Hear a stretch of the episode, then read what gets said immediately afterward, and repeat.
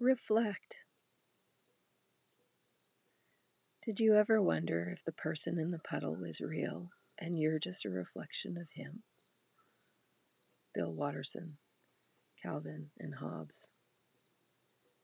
We watched a downy woodpecker float across the sky and land in the maple beside us.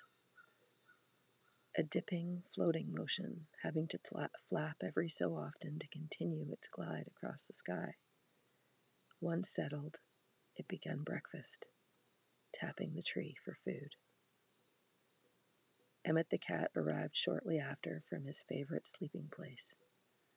Still a secret, the exact location. He came to say hello to where Max and I were watching the sunrise at the deck on this quiet morning. Contemplation, reflection, and an ease into the day is the invitation.